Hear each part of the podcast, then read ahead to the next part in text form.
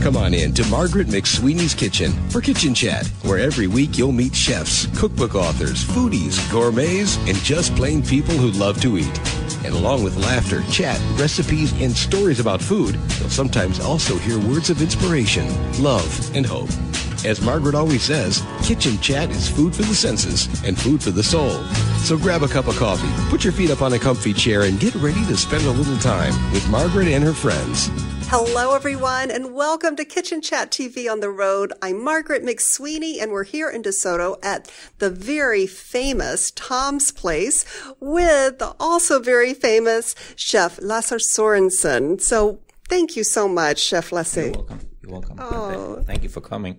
Well, this is a place of history. Before we jump into the cuisine, and we have a lot to chat about, could you share with the listeners and viewers about the history of Tom's Place? Yes, uh, the the history of Tom's Place. This was a, a rowdy roadhouse back in the day. It was started in 1921 by Tom Ensley, and Tom Ensley got in trouble under Prohibition and uh, put him in jail. And but he ran the business successfully from jail uh, through a period of years, and then he came back out, and then he ran for county sheriff and won.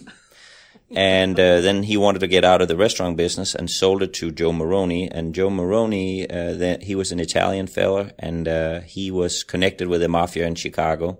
So this was a halfway point for uh, Al Capone and John Dillinger's operation uh, in Chicago. So there was a lot of uh, rivaling gangs down here in the 20s, but this place were always left alone because they knew that those were the big guys. You don't want to mess with the big guys. So uh, there is a lot of people that have been killed here, I've been told, and uh, they would push their cars out in the pit. Uh, there's old strip cuts uh, in the back here. And so this was probably a halfway dangerous place back in the 20s. But uh, when I took the place over, uh, it was famous for fried frog legs, fried chicken, fried pork, everything fried. And uh, I told everybody that uh, I was going to make it into a five star restaurant, and they all laughed and said, "You'll never make it." And so here we've been here for 20 years now, and uh, I think uh, people stopped saying that we won't make it.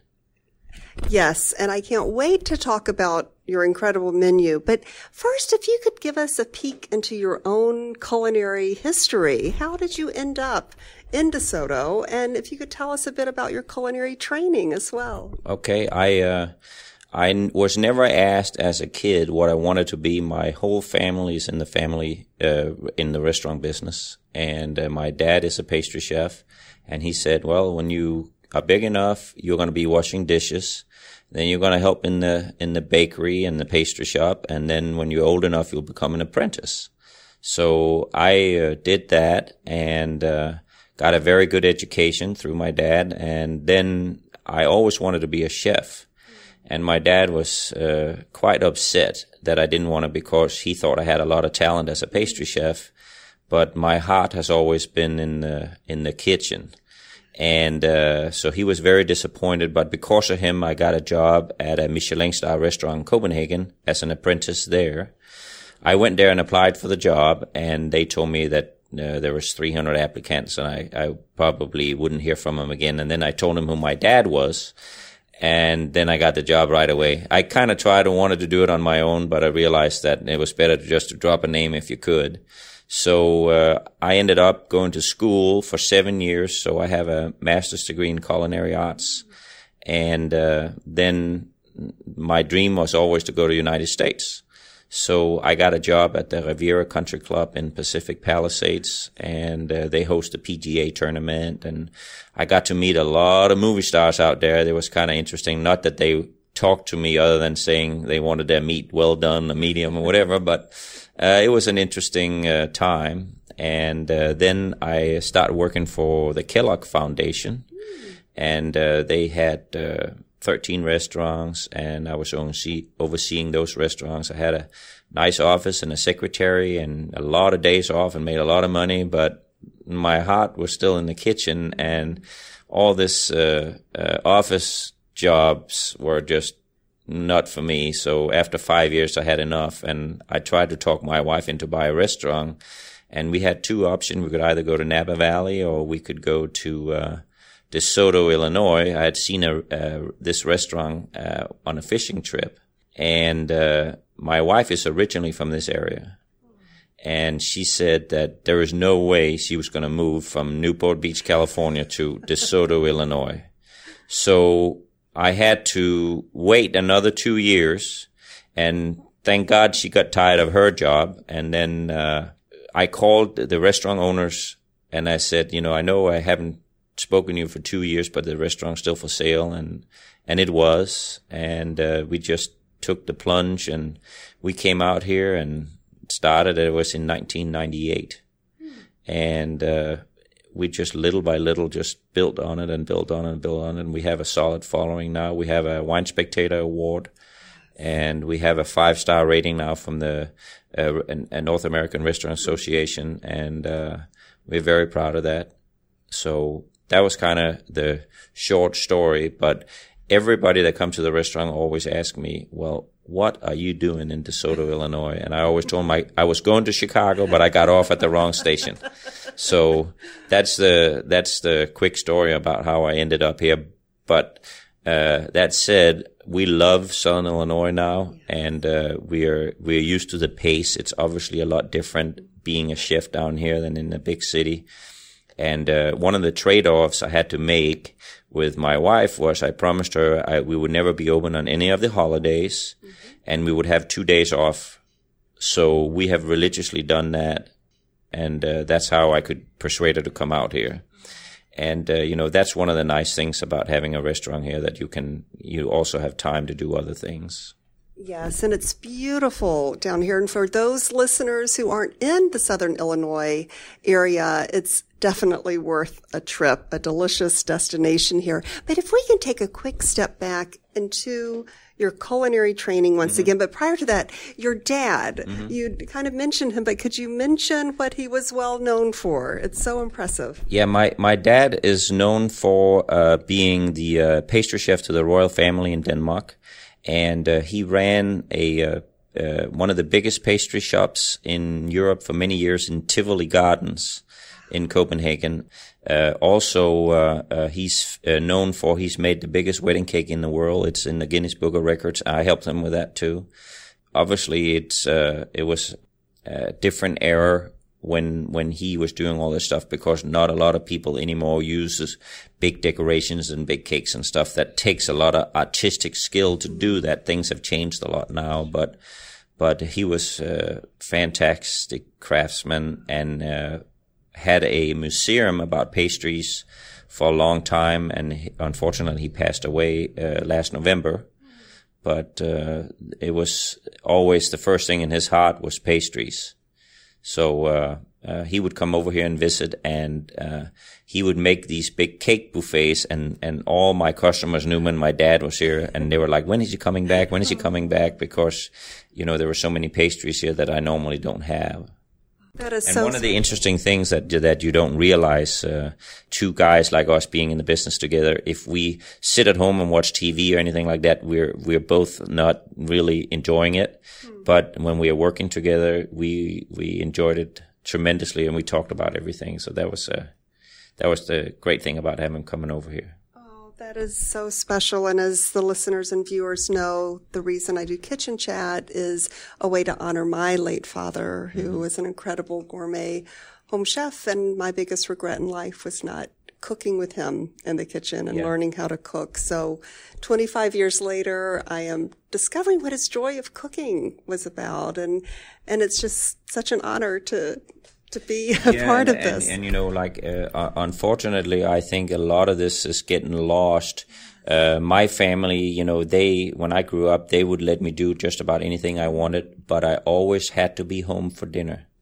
Yes. And the weekends, we all prepared meals together and ate together. And that was something that was, uh, religiously, you could never be late that's somewhat lost today, I think, and, and cooking good food like that. And it's also healthy food when you prepared yourself. You know, that's something we, we have to really, uh, embrace now and, and try to get, you know, the younger people to understand how important that is. Yes. That is so true. And speaking of great food, once again, your culinary training. Could you could you share with us about Chef Paul Bocuse?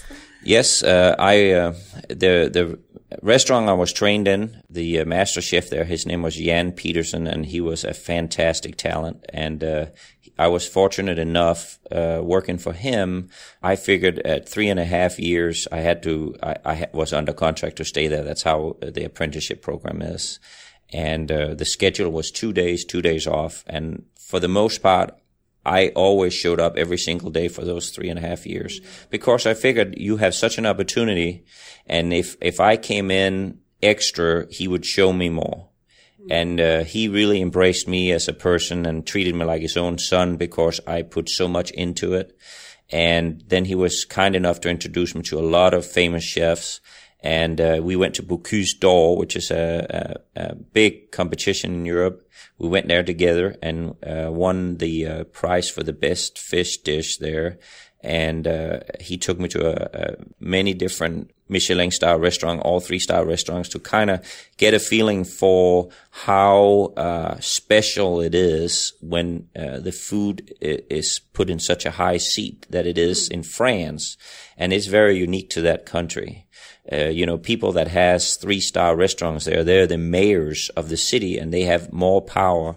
And uh, uh, I remember uh, at the Bocuse d'Or, the French president was there Francois Mitterrand. He was there at the time, and uh, we had a big uh, dinner for three thousand people.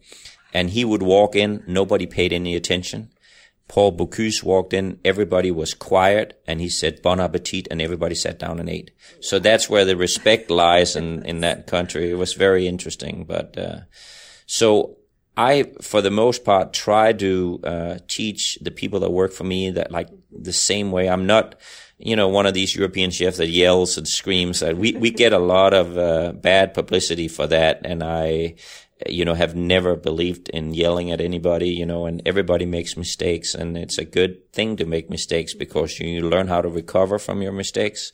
And that's how I was trained. So that's how I run my kitchen too. And, uh, uh, but still it's extremely hard to find anybody and, and I don't know if it's okay for me to tell you on air now, but I'm looking for an apprentice right now. I have had ads in the paper for three months and I haven't had one applicant. And you should think that, that, that, that would be somebody that would come, like to come and work for a chef like me and learn everything about cooking. And, uh, you know, that's very disappointing that, that nobody down here is interested, but, it, it, it's it's the commitment that they can't handle. I guess you know that you have to work Friday and Saturday night. You're off Sunday and Monday, and then you have to say, you know, basically yes sir, no sir, and you have to be on time. You can't call in sick. All those things, and uh, it's it's. I would love to teach my craft to uh, some younger people, and uh, you know, hopefully something will show up, and uh, and we can get going on it. But uh, again, you know, uh, back to my education, you know, that was really a, uh, a, a groundbreaking experience that you were uh, involved in. The uh, my dad was the highest you can get in the in the pastry world, and then.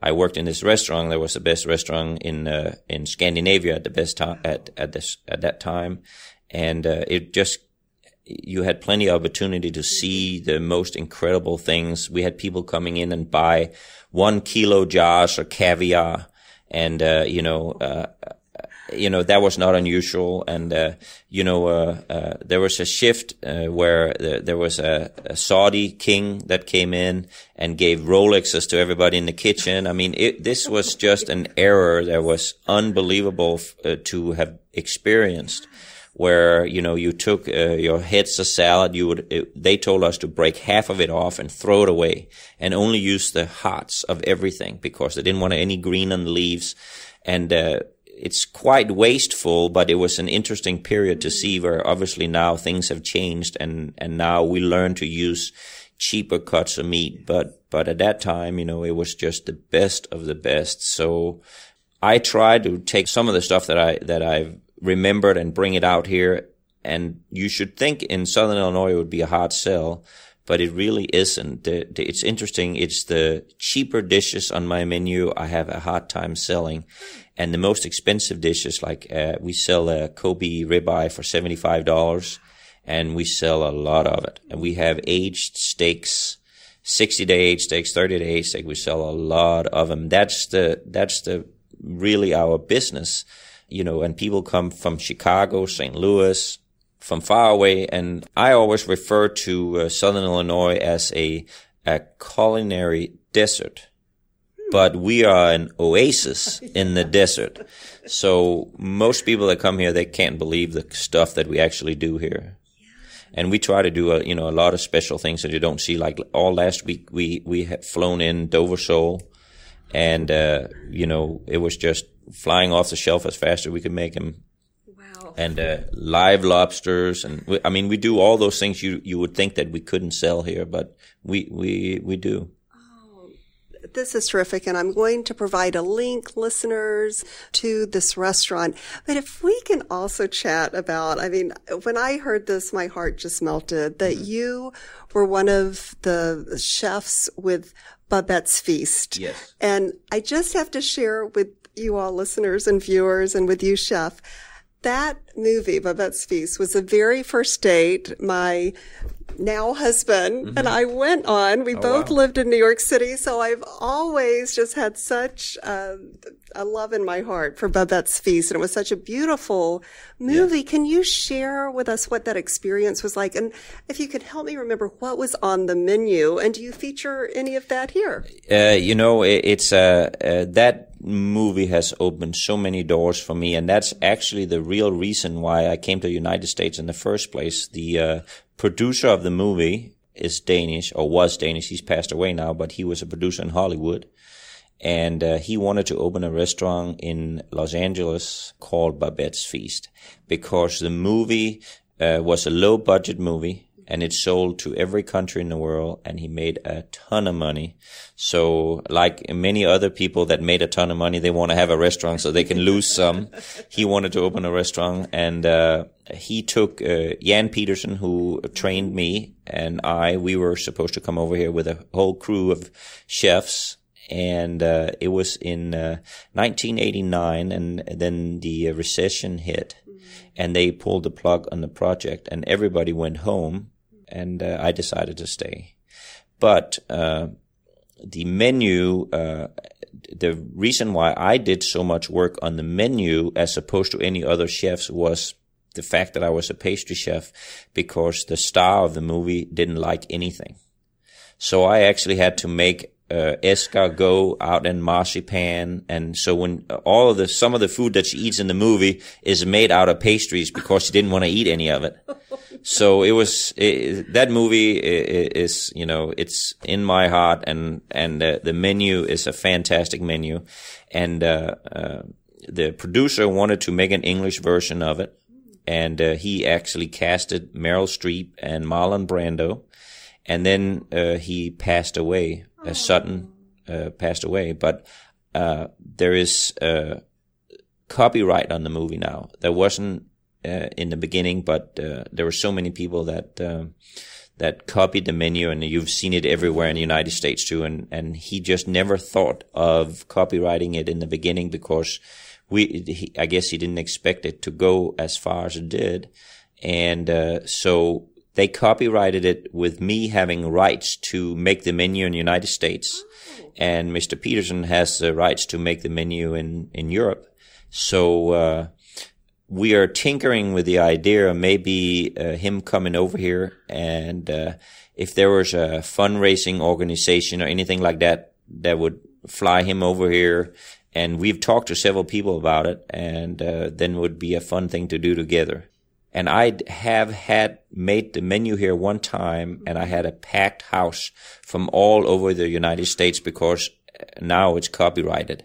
Yeah. So I made the original menu here. Uh, I think I had about 200 people and that's about the max of what I can handle here. And it was very successful. But it, it, it's a great menu and it's a great story.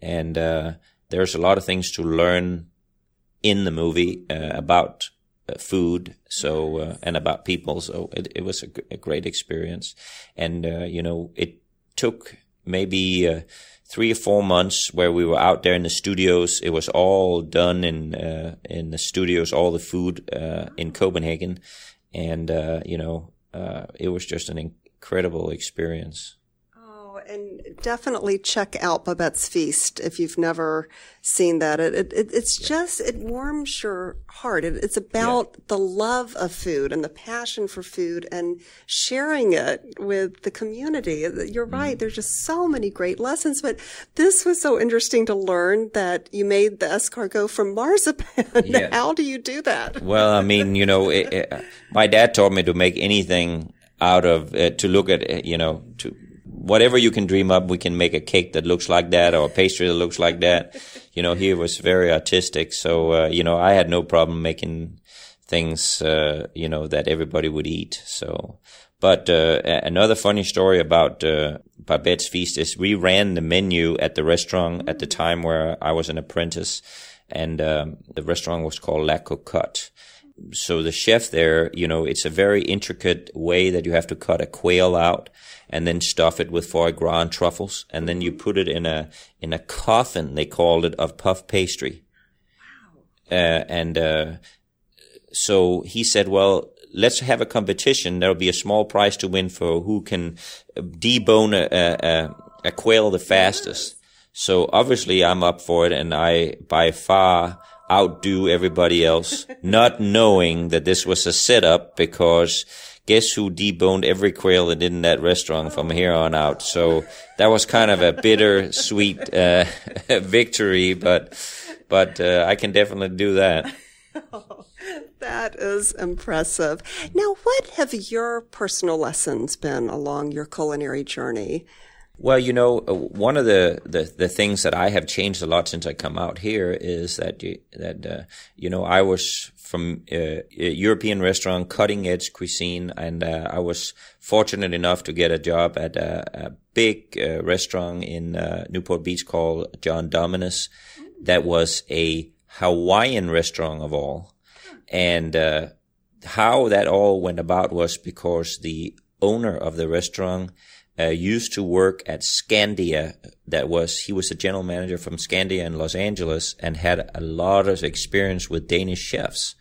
And the fish that how we cook fish, so many different types of fish, it kind of goes hand in hand with Hawaiian cuisine, who has a lot of fish in it. And uh, so this restaurant I worked at was a fantastic restaurant, and I mean just fresh fish all the time, Hawaiian fish and I learned so much there in a short time. It was a very busy place, and uh, uh, so that kind of shaped my career because he was teaching me that one of the things you need to understand, he said, coming to America versus a European, the European chefs are, are very, very good at what they're doing, but they're not good businessmen and they can't make any money. They will spend five hours preparing one Dover sole and that you can't make any money doing that. So he taught me how to make money, and I'm very uh, happy because that kind of shaped my career. That I learned that you know you have to have uh, skills in both departments. Mm-hmm. You have to learn to make money, and then uh, you have to improve uh, the product you're trying to sell in a way that it, it becomes profitable. And uh, coming to Southern Illinois for the first time in the beginning, I was like nobody here wanted to eat any raw fish, and I did so much raw fish, so I had to change that. And uh, everybody wanted their meat well done, and uh, you know they weren't eating any uh, Hawaiian fish either. That if if it wasn't something that was caught around here, they they didn't want it. But that has really changed. In the beginning, I struggled with that, and I have slowly but surely changed the customers that came here. And I said, you know what, I would like you to try this. And uh, if you don't like it, you don't have to pay for it. And uh, now there is uh, hardly any of my customers that don't want to eat anything that I do. So I'm happy that I provided some kind of education for some people out here to, to get them accustomed to eating other things than the same thing all the time. So, but it took a long time. It took about, you know, 10 years to turn it into what it is today, you know, before it got momentum because in the beginning it was just steak and potatoes, steak and potatoes, but I had to do that yeah. to make it. True. So it, has been a journey, but, but, uh, you know, there is a light in the end of the tunnel for anybody who's trying to do what I did. So and an opportunity to be an apprentice. So yes. we're definitely going to get this word out even further because what an honor mm-hmm. and an opportunity to be an apprentice in your yeah, kitchen. And, and, you know, one of the things about working in a small place like mine versus working at a big hotel is that you you get to see everything and you learn everything. And uh, there's so much more teamwork here too because it's a small group of people and we all have to get along and and uh, you know every apprentice I've had here is now an executive chef in a great restaurant somewhere. So this is a great stepping stone for anybody because the network of people in the United States is also such that that they know if they've been here with me and they lasted under my reign for three and a half years, they they have what it takes. Yes. And uh, you know that's the best stamp of approval. You know, uh, you know, it's important, of course, to have a formal education too, but you know, an apprenticeship uh, in hand with uh, culinary education from a school is is the way to go, and because you really learn everything you have to learn to make it. Yes, for sure. And what about for the home chef? So, mm-hmm. what are some takeaways for those listeners who aren't professional chefs mm-hmm. but just make home dishes? What advice would you have? Well, you know, uh, uh, it's funny because uh, when I met my wife, she she thought of herself being a great home cook, and obviously I had to tread the waters very careful when I, uh, uh, you know, criticized in any shape or form. And she actually does most of the cooking at home, and I just sit and watch her and and try not to criticize too much. But uh, one of the things that I always try to explain to people that cook at home is that when you follow a recipe, you know, like my wife wanted to follow the recipe to the T. There was no, uh, you know, uh, changing anything on the recipe. You couldn't stray from it, which you have to understand with food, there is a lot of flexibility in the product you're using. So therefore, you know, if you follow the recipe, sometimes it doesn't come out right because you have to be flexible with the with the uh, uh, materials you're using. So flexibility is is very important, and then obviously being able to taste your food, learn to taste the food, and see what it needs. That's what most home cooks lack is. Taste the food because they read the recipe and say, okay, it needs half a tablespoon of salt and this, but everything, there are so many variables that you really need to taste it and say, okay, it needs a little more acidity, it needs a little more salt, and it makes uh, the world of a difference in the end. So uh, that is my advice. You know, be flexible and and and taste the food, even though it didn't say that in the recipe. You know, learn that okay, it needs uh, some sweetness or it needs some vinegar or whatever in there It's great advice from a fabulous chef such as you. I will take that home with me. Now, speaking of taste and deliciousness, what is on your menu recently? Have you added anything? And is there still a signature dish? Well, how this restaurant is set up is I have a, a menu that that is basically consistent with the fact that those are things that people want every time they come here. So that is all my classic items on the menu. And then we have about 20 specials every day. And, uh, that varies with the season, you know, uh, uh like last week we had Dover sole and, uh, uh, live lobsters. And, this week we have, scallops, oysters, uh, fresh mussels, and uh, uh, we have a fresh grouper, Florida grouper this week, and, and we try to do something with that. And so that would change all the time. And, and like a week from now, we're into soft shell crab season. So we're going to do a lot of that. And then uh, another week past that, we have the biggest event here we have once a year, uh, which is our annual morel dinner. Southern Illinois is uh, abundant with morels, and I already have about 30 pounds. I need about 100 pounds for the event. And uh, that is a big deal down here. And uh, I sell uh, about a hundred tickets for the event every year. I, I don't want to do anymore. And then uh, it's a six course meal that has morels in all of the um, dishes. Wow. And morel is a, a mushroom. mushroom. And how does that compare to truffles? What is the variety? Well, I mean, uh, morels are, you know, uh, they they pop up uh, unlike truffles are in the ground, okay. but but uh, uh, both uh, uh, very valuable mushroom. Morels are very very expensive to buy, so it's uh, a very unique opportunity in the next couple of weeks in Southern Illinois. You can buy them here a lot cheaper than you can in any of the big cities because they're very prized possessions in in big cities too, and they're everywhere down here in Southern Illinois. So we kind of make a celebration out of it, if you could say that, uh, every year.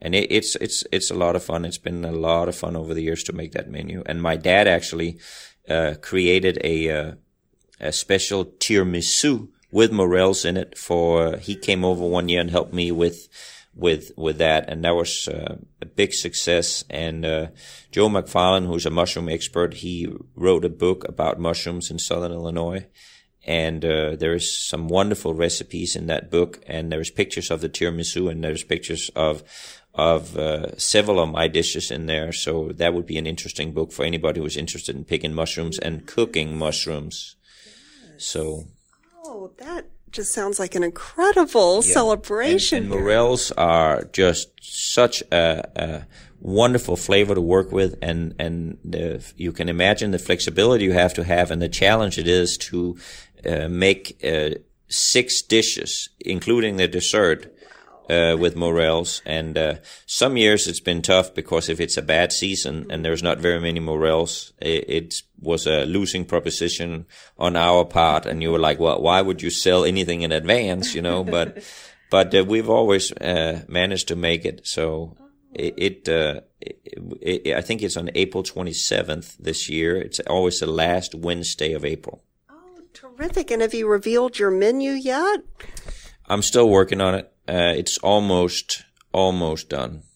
Right. So. This sounds just incredible, chef. And any other final words of wisdom or fun memories of your culinary journey that you'd like to share? You know, I could, we could sit here and talk all day long because, you know, like I have so many memories. I've been in a lot of places in the world and cooked with a lot of great chefs. And, uh, you know, I, I hope that I can, uh, uh, find somebody that would embrace what, what I've learned. And like I said, you know, get people more involved in cooking and, and, uh, you know, celebrating food because with all this turmoil in the world, you know, we can all agree about food and wine and, uh, you know, break bread with anybody in any religion. So I think that this is something that we really need to embrace more than we do.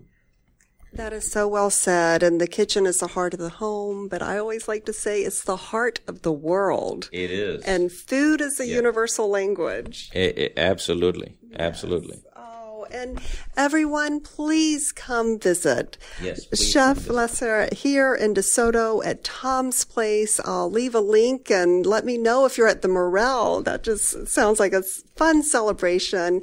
And thank you so much. Well, thank you very much. Thanks for coming. Oh, thank you. We, we, don't get anybody, any celebrities down here like you, so thank you very much for coming. oh, well, you're very kind. Thank you. And listeners and viewers, thank you, because this is all about sharing the journey. And I love to hear from you. Please visit me on Facebook, Kitchen Chat, also in my virtual kitchen, which is kitchenchat.info. And always remember to take a moment and savor the day. Thanks for joining Margaret for Kitchen Chat today. Margaret would be so excited for you to drop by and visit with her at kitchenchat.info, where you'll enjoy podcasts, blogs, recipes, tips from chefs, and even great giveaways. She invites you to share your recipes and kitchen stories too. As Margaret always says, savor the day.